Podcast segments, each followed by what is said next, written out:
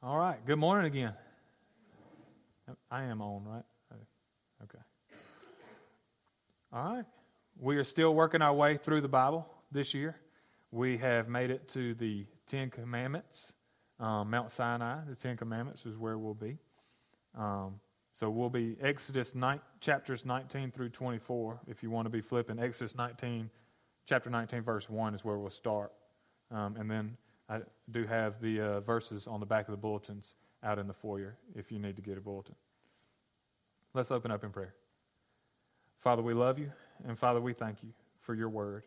Father, we thank you for giving us your word in a way that we can study it and, and, and, and know it and, and know the truth about who we are and who you are. Father, your word is your revelation of yourself to us. And Father, it shows your desire, your immense desire to have a relationship with us even though we're separated by sin. Father, you've dealt with that sin and made a way for us to be united with you in perfect relationship. And Father, we, we know that that's your heart, that you love us and desire to be with us and desire us to be with you. And so, Father, I pray that as we read your word today, that it would sink into our hearts and change our hearts and change, open our minds to see what it is, why it is that you've included this in here and the way that you've included it, so that we would what we would learn from it and gain hope from it. We love you, Father. Please guide us through this sermon and this message and change us because of it to live differently. In Jesus' holy and precious name we pray. Amen.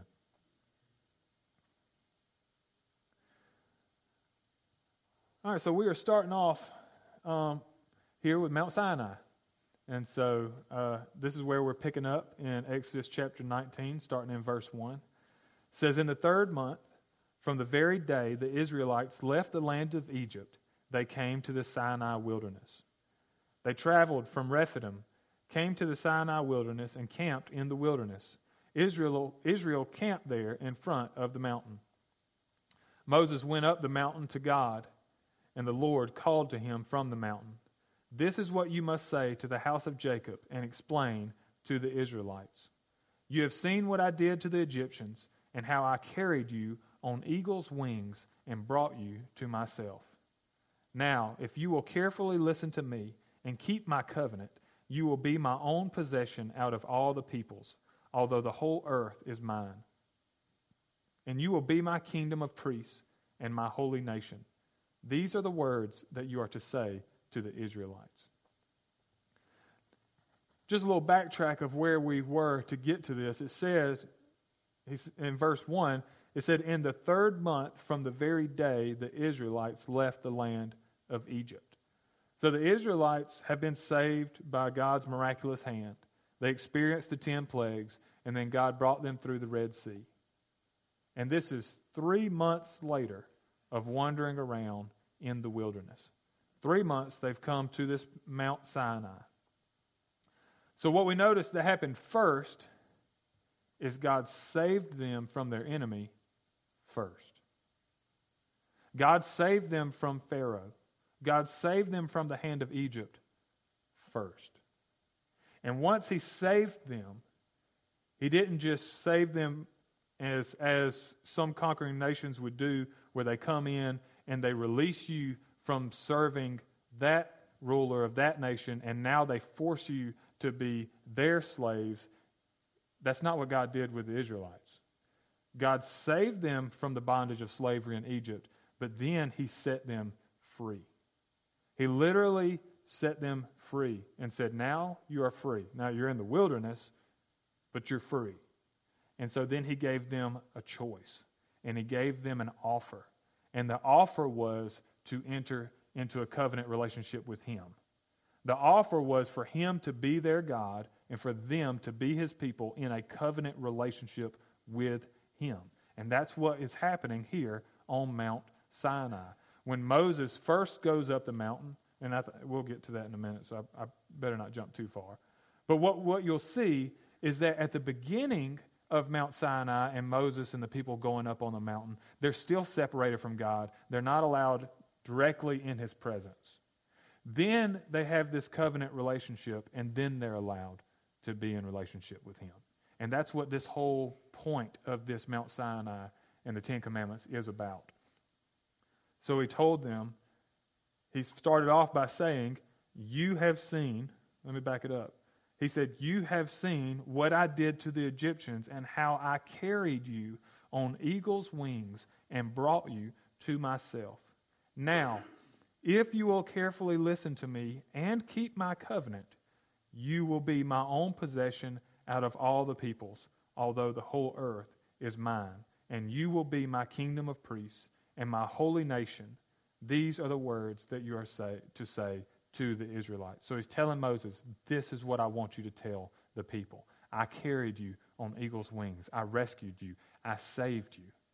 And now I'm offering a covenant relationship with you if you will accept it. Um, it would be similar to, and, and don't get me wrong, the overwhelming majority of references in the New Testament, the, the Bible, are references as God being a father and we being a children.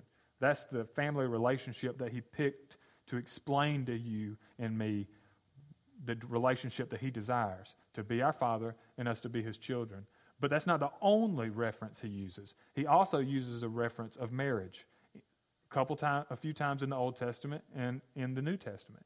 And so, in essence, it's not the perfect analogy. You can't take every single analogy and, and, and use it. But it's a good one to see that, in essence, what God is doing on Mount Sinai, in a way, is He's proposing. And He's saying, Will you marry me? Will you be mine? And I will be yours. And He's offering a covenant relationship. That's what a marriage is. A marriage is a covenant relationship. And so he's asking, Will you enter into a covenant relationship with me? It's similar to the stories. And again, just you got to take the parts that work and ignore the other parts. But it's similar to imagining a knight that goes and slays the dragon and rescues the damsel in the distress, which is usually a princess, is she not? And so she's a, she's a princess and she's being held captive by an enemy, the dragon. And she's, she's, she has, she's not free. She has no ability to choose what to do. So, what does the knight do? Is this how the story normally goes when you read the story? Does the knight first sneak his way up through the castle to the damsel and say, Hey, I know you're a princess. I really would like to be a king one day. I'll make you a deal. If you agree to marry me, I'll go slay this dragon. That's not how we read the stories, is it? No. The knight comes out, and, and don't get me started on dragons because that's a whole other topic. But the knight comes out with his sword, and he immediately goes into battle to slay the dragon. And when he does, he frees the damsel. So he rescues her from the one who is holding her captive, and now she's free. She is not obligated nor forced to live happily ever after with the knight. She could easily say, Thank you. Now take me back to my kingdom. And, that's all, and that's all she was obligated to. But the story normally goes they fall in love and get married and enter a covenant relationship. That's, that's kind of like what we see here with God rescuing the Israelites from the captivity of Pharaoh in Egypt and then setting them free at the base of the mountain and then proposing, giving an offer Will you enter into a relationship with me? Now, the damsel who's been saved by the dragon, she's head over heels for the knight. Why? Because she sees how much he loved her and put his life on the line for her. And what are we to see here? We're to see the Israelites' proper response is to say yes. Why? Because I see how much you love me, and I don't want anybody else. I don't want any other God. I want you. I want you as my God and I want to be your, your people. So, God, maybe we should write these books. We don't have to, it's right here, but they've got lots of kid versions. But God is the ultimate, greatest love story, the greatest dragon slayer. Satan is referred to as a dragon in the scriptures. He's the greatest hero who ever existed. And he even made a little comment he said, although, in verse 5, he said, although the whole earth is mine. In other words, although all the people already belong to me, although all the people of earth already belong to me because they're my creation, I own them. He said, I want a special relationship with you. And that's what happens when you enter into that covenant marriage relationship with your spouse.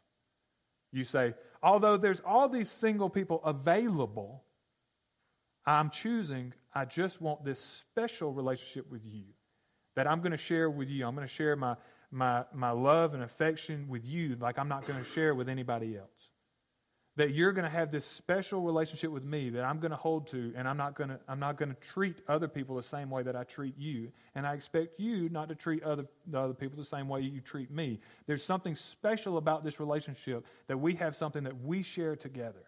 Even though God says all the people are his, he says I want you I want to have a special relationship with you. And he said you're going to be a kingdom of priests and my holy nation. And that's where he's saying the setting it apart. Holy means to be set apart. But this is what he means by you setting you apart, having that special relationship with you as opposed to everybody else. What does a priest do? A priest intercedes on your behalf between you and God. Okay, Old Testament priests, you came to the priests and they offered sacrifices to God on your behalf for your forgiveness. The priest was the intercessor, the person in between you and God. And that's what he's saying I want you as a people to be. I want you to be the people who intercede for all the other nations on earth between them and me. I want you to fill that role of priest, all of you. I want you to stand before me and, and, and, and, and lead people to me and tell people and instruct people because that's what the priest did. You went to the priest, you said, I've sinned, I did this sin. And the priest would say, Well, you need to bring you know, two turtle doves, or you need to bring a ram, or you need to bring a goat, and you have to, or you have to bring a, an offering of wheat, or and, and the priest would tell you what God has already said. This is what you must do in order to be restored with me. The priest would say, "This is what God has said for you to be right with Him," and that's what He wanted the people of Israel to be. The people that when the other nations came and they said, I want to be right with God, that they would look out to them and say, Well, this is what God said. This is what God said you have to do to be right with Him. He wanted the whole nation to be a kingdom of priests for Him, to all the other people who are also His. The whole world belongs to Him. And so that's why He called them out for that special relationship to point the people of all the nations, to point the whole world to Him, and to be a holy nation set apart, living the way that He wants all people to live in relationship with Him. And so, what did the people do? They accepted. This is where you have the applause and everybody's sweet and, and think, you know, it's wonderful when, when, when, when the, the woman accepts the man's proposal. This is what happened. They, Moses came down and told the Israelites, and they accepted. Verse 7 and 8. After Moses came back, he summoned the elders of the people and set before them all these words that the Lord had commanded him. Then all the people responded together we will. There you go. There's your marriage. We will. We will do all that the Lord has spoken. So Moses brought the people's words back to the Lord. So God had the people come to the foot of the mountain to meet him and to hear the terms of the covenant relationship. Exodus 19, 16 through 19. On the third day, when morning came, there was thunder and lightning, a thick cloud on the mountain, and a very loud trumpet sound, so that all the people in the camp shuddered. Then Moses brought the people out of the camp to meet God, and they stood at the foot of the mountain. Mount Sinai was completely enveloped in smoke because the Lord came down on it in fire. Its smoke went up like the smoke of a furnace, and the whole mountain shook violently. As the sound of the trumpet grew louder and louder, Moses spoke, and God answered him in the thunder. Now, this, this is one of those places where we kind of veer away from our modern marriage ceremonies. This is not normally how we celebrate marriages, but there's thunder and darkness and lightning and clouds and fire. Why? Because God, this is not a marriage between a man and a woman. This is a covenant relationship with, between a sinful people and a holy God. God is perfectly holy and just. And they had to stay away from the mountain because they were sinful and not yet under his covenant protection. And so he comes down on this mountain and they're terrified. As every single person we read in the Bible who comes into the presence of God, we read about them, they become terrified because they realize their own sinfulness and they realize his holiness and how they deserve, we deserve to be judged by this holy God. We deserve that. And so they're, they're scared. But God comes down and he speaks with the people and he gives them the Ten Commandments. Now, have y'all learned the Ten Commandments? Have y'all memorized the Ten Commandments? I, I worked on this with the youth a few times. I'm not going to put them on the spot this morning. But the Ten Commandments do not have any other gods besides me. Do not make any graven images, any idols for yourself. Do not misuse God's name. Honor the Sabbath by keeping it holy. The first four commandments are about your relationship with God. The next six are about your relationship with others. Five, honor your father and mother. Six, do not murder. Seven, do not commit adultery. Eight, do not steal. Nine, do not lie. And ten, do not covet. So it gives you four commands about how to relate to me, him. And then it gives you six on how to relate to each other. Why? Because you can't separate the two. You can't love God with all your heart, soul, mind, and strength and then not love your neighbor, those who God is also desires to, to have a relationship with and, and, and, and yearn earnestly for. And he tells them this right at the beginning. He says, Here are, here are the, uh, the standard. Here's the, the agreement. Here are the terms. The terms, that's the word I'm looking for. Here are the terms. And we do the same thing in covenant marriages today, do we not? When we ask the man and the woman to say their vows, what are we telling them to do? Asking them to do? They are announcing the terms of their marriage relationship. And what you'll see is it's not a contract, it's a covenant. A contract, you're going to say, here is what you must do, and if you don't do it, then the contract is null and void. It's broken. You didn't uphold your end of the contract. A covenant is not like that. A covenant is here are the terms, and if you don't hold to them, I'm going to make you hold to them. You don't just get to null and void it, you must then follow it. You must then come back to the original terms of the contract. So, what are the contract terms? We say, and y'all help me on this because I haven't done this but three times or so. I, John, take you, Lindsay, to be my lawful wedded wife, to have and to hold from this day forward, to to uh, this is I knew I knew I wrote it down, but I wrote it on a different slide, so I don't have it right here. Uh, in sickness and in health, uh, in for richer, for poorer, and there's one more before that. Um, to love and to cherish. In sickness and in health, for rich richer, for poor, till when? Till death do us part. What is this? These are the terms. We're going to marry each other, and the terms are I'm going to love you when it's easy, and I'm going to love you when it's difficult. I'm going to love you when things are going great, when we have wealth, and I'm going to love you when we're flat broke, even if it's your fault. the point is, the covenant is, I'm going to treat you this way in our covenant relationship. Period. And if you don't, then what is what do you do? You ask forgiveness and you try to uphold that covenant agreement. And that's what God is doing here. He's showing telling the people, if you're going to enter into this relationship with me, then this is how you're going to treat me and treat each other. These are the terms. And all the people witnessed the thunder and lightning, the sound of the trumpet, and the mountains surrounded by smoke. When the people saw it, they trembled and stood at a distance.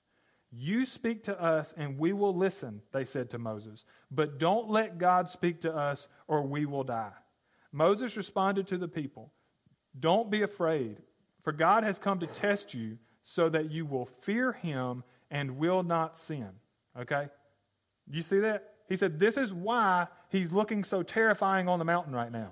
This is why it, it's so scary. This is why you're so afraid right now. Because he wants you to fear him so that you will not sin, aka not break this covenant. What is sin? Sin is breaking those commands he just gave you. Not to love me and to start to love other gods. Not to honor me and to start to dishonor me. Not in starting to hurt other people, starting to murder and kill and all these sins, which is breaking of the Ten Commandments he just gave us. He said he doesn't want you to do that. He wants you to stay faithful in this covenant relationship with me. All the people remained standing at a distance as Moses approached the total darkness where God was. So the people, and this is what's significant, the people actually heard God's voice for the first Ten Commandments. They heard God, the scripture says. They heard him. Now, he only gave them a small portion. That's what we call the Ten Commandments. He gave them a small portion, which is the most important, I guess you'd say, the most basic fundamental. They heard his voice, they heard the terms themselves, and then they said to Moses, Okay, okay, okay, okay. You go and talk to God and come back and tell us what he said because we're afraid, because we're so sinful. We're afraid that if we stay in his presence any longer, we're not going to make it. So you go talk to him and come back and tell us what he says. So the people heard God give these 10 laws. They asked Moses to go tell him the rest and come back and tell them to, to them, and so he did. So the next three chapters includes many, many more laws about how the people must relate to God and to each other. And after all of this, then the people are asked again if they want to enter into this covenant with God under these terms. So God lays out all the terms for our relationship. He says, if you're going to be in relationship with me, this is how I expect you to uphold that, your end of the relationship. So Moses comes back, tells him all the other commands God says. Exodus 24, 1 through 3. Then the Lord said to Moses, Go up to the Lord, you and Aaron, Nadab and Abihu, and 70 of Israel's elders, and bow and worship at a distance. Moses alone is to approach the Lord, but the others are not to approach, and the people are not to go up with him. Moses came and told the people all the commands of the Lord and all the ordinances. Then all the people responded with a single voice We will do everything the Lord has commanded. And there is their agreement. We will do everything that God has commanded. And Moses wrote down all the words of the Lord. He rose early the next morning and set up an altar and twelve pillars for the twelve tribes of Israel at the base of the mountain. He, then he sent out young Israelite men, and they offered burnt offerings and sacrificed bulls as fellowship offerings to the Lord. Moses took half the blood and set it in basins. The other half of the blood he splattered on the altar. He then took the covenant scroll and read it aloud to the people. There it is again. He took the covenant scroll and he read it to the people. This are, these are the terms of the covenant God is offering to you. They responded again, a third time we will do and obey all that the Lord has commanded.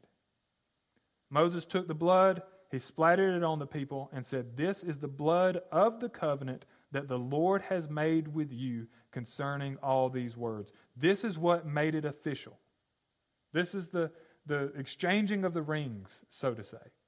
That now that you have heard all the terms, you have thought them through, you have had chance to make a decision, and you have agreed to the terms of this covenant relationship with God, now their sacrifice has been made and the blood has been splattered on you to cover over your sins, to, to initiate that relationship with God. You're now forgiven because of the blood, the covering of the blood.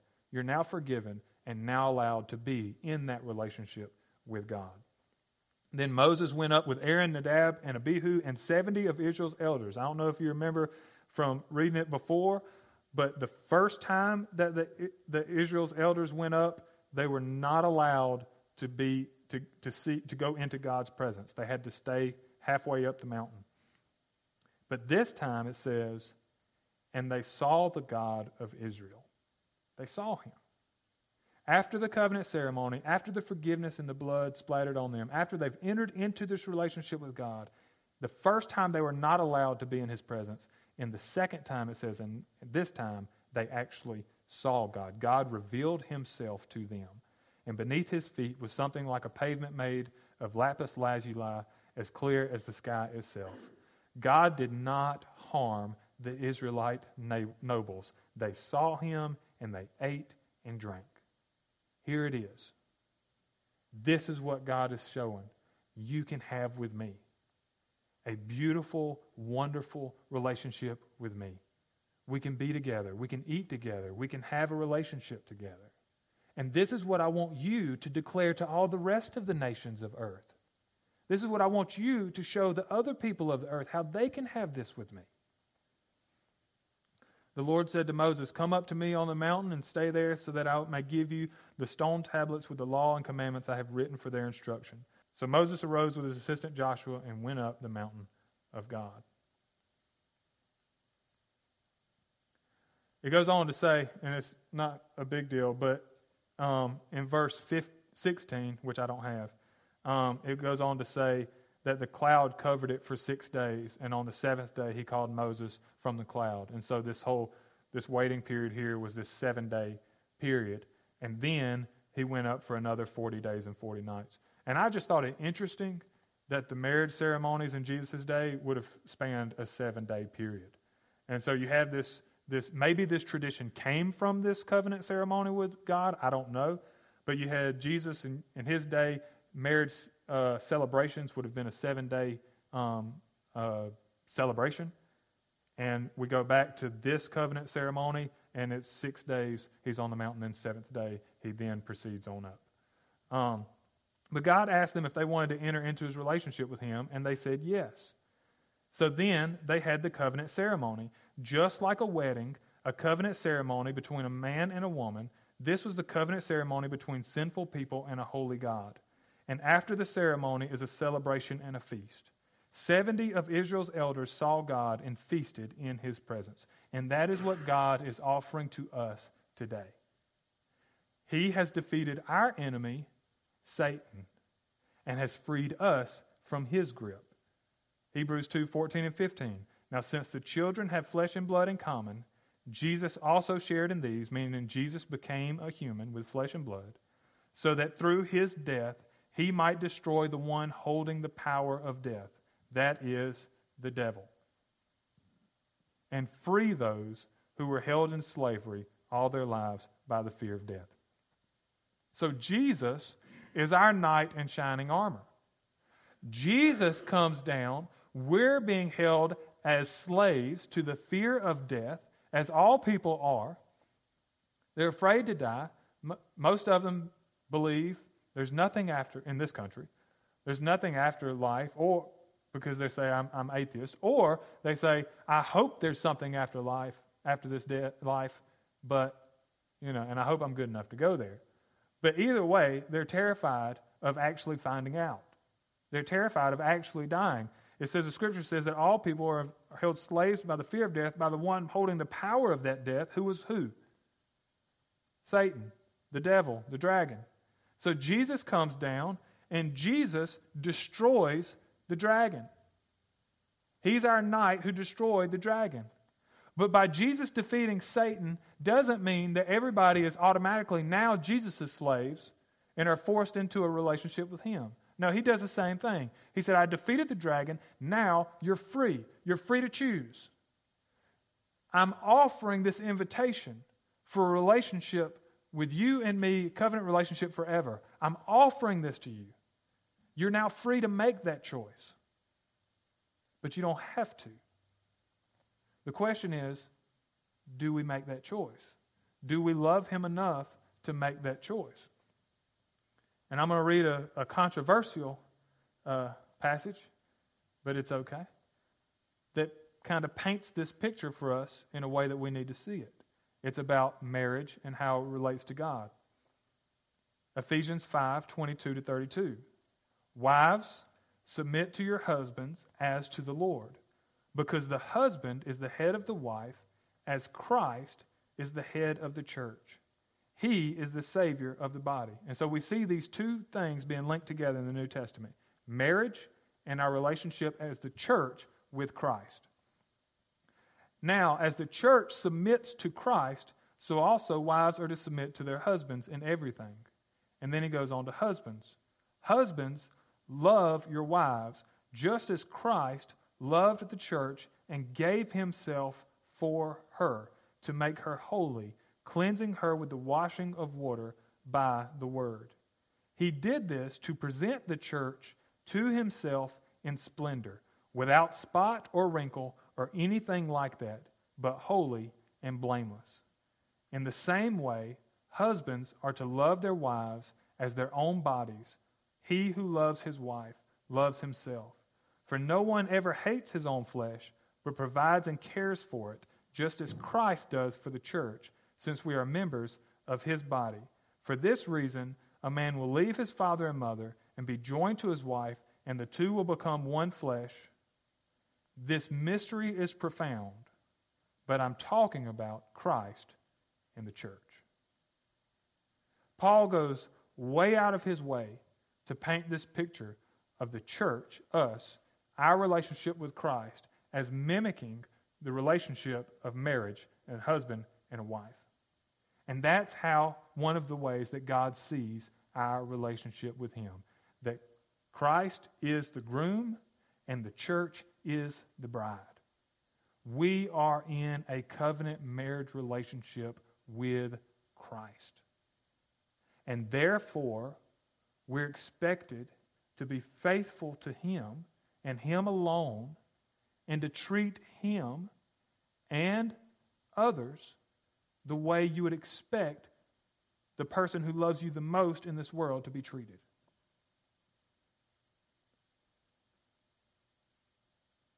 And here's the here it is. I, John, take thee, Lindsay, to be my wedded wife, to have and to hold from this day forward, for better, for worse, for richer, for poorer, in sickness and in health, to love and to cherish till death do us part. And so when God gives us all these commands about to flee from sin, do not sin, run from sin, resist the devil, this is all about how we are treating Him and our relationship with Him. You ask your spouse to not sin against you. You ask your spouse to not treat you wrong. You ask your spouse to not treat the kids wrong. And that's what God is asking of us. Treat me right. Treat the rest of my kids right. Flee from sin and treat me right. Because I love you. And so we see the order. It's not Here's the law, and if you agree to obey it, then I'll rescue you and set you free. No, he rescues you and sets you free first to demonstrate his great love for you. And then, in response to you being free, in response to demonstrating his love for you, then he offers, he doesn't force, he offers that invitation for you to enter into that covenant relationship, which is a choice that you have to make.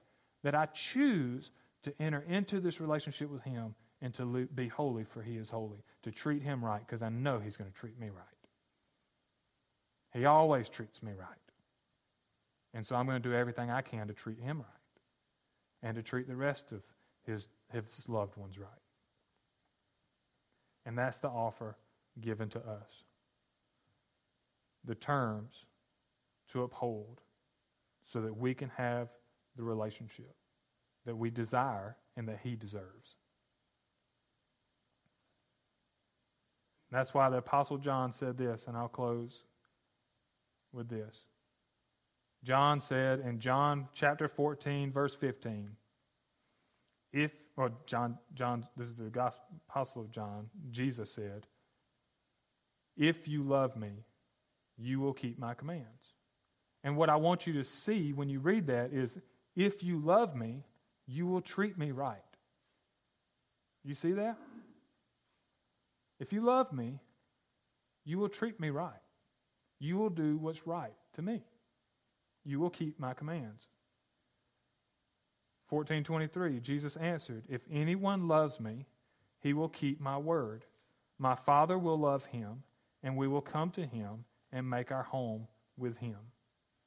And the Apostle John in 1 John 5 3 for this is what love for God is to keep his commands, and his commands are not a burden.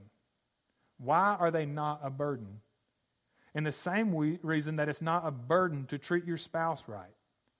It's not a burden. You want to.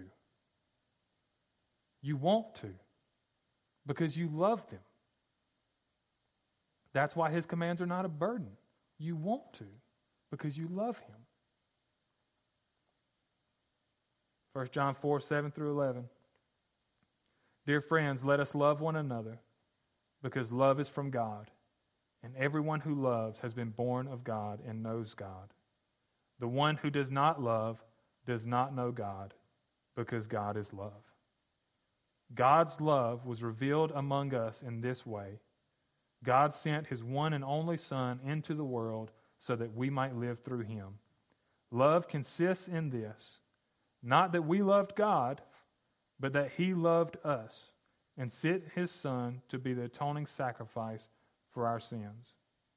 Dear friends, if God loved us in this way, we also must love one another.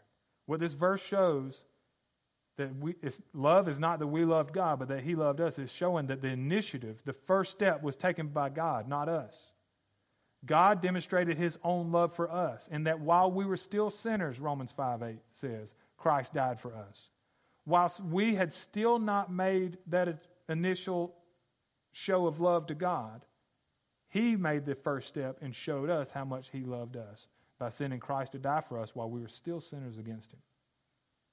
It's because of His love for us and His rescue of us that we, in return, fall in love with Him and make that commitment to follow Him, to keep His commands, enter in that loving relationship with Him, knowing that the, what He's got promised for us is uh, greater than we can possibly imagine.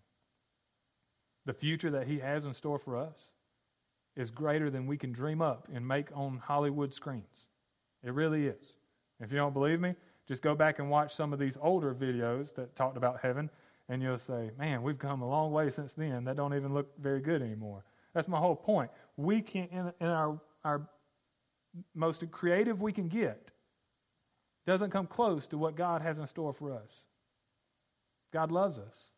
He desires a relationship with us, but He gives us a choice. He sets us free and gives us that choice to decide. Do we want to marry Him? Do we want to be the bride of Christ, the church, to enter into that relationship with Him? And are we being that kingdom of priests and that holy nation that He's asked us to be? Are we being that intercessor for those who don't have that relationship to tell them how they can have that relationship? How God has already done everything for them to have that relationship with Him. And He's offering that relationship. I love y'all. Not near as much as God does, but I do. I love you. And I, and I, I pray that it, the more we read the Bible and study the Bible the rest of our lives, we continue to grow closer to Him and see how much He loves us and realize how He loves us even more than we thought we, we thought He did. And how He's the perfect Father. And we could never want anyone greater than Him to be our God. We could never want anyone greater. So, all we're going to do is Jesus told us to love Him with all our heart, soul, mind, and strength, and to love our neighbor as ourselves. And that's what I've seen here at this church. Over and over again, people pouring their hearts out in love for God and love for others. And I'm very, very encouraged by this bride of Christ that we have here congregated together. And I look forward to feasting around that table with all of you when we get to heaven, if we go before he comes back, and around on that new earth that he makes when he comes back. I look forward to my future with all of you. We'll be better friends then than we are now. And the most the best relationship you have with another person on this earth will be even better when God removes all sin, all selfishness, all suffering. It'll be even better in the life to come. And I look forward to that. I look forward to spending it with you. So if there's a person in this soul, or soul in this room that is not 100% sure that they will be spending their eternity around that table with Christ, then I beg you to make sure of it before you leave this place today. and to be ready to offer it as Easter comes and opportunities arise to share that loving message with those that have come across your path that you may rarely see. Let's pray together. Father, we love you, but Father, we know we don't love you near as much as you love us. But Father, we are thankful. We are thankful for your love for us, and we are thankful for your offer of a covenant relationship with you. And so, Father, I pray that we have all in this room have made that decision, but if not, would, would finalize that decision today.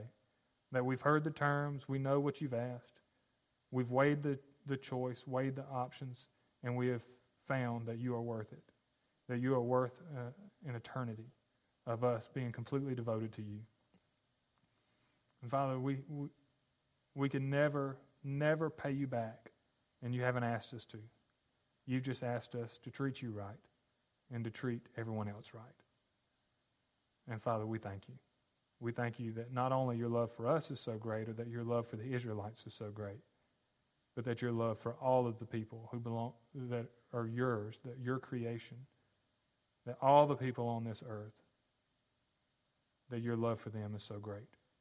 Father, give us that same love. In Jesus' holy and precious name we pray. Amen. If y'all would stand for our closing song.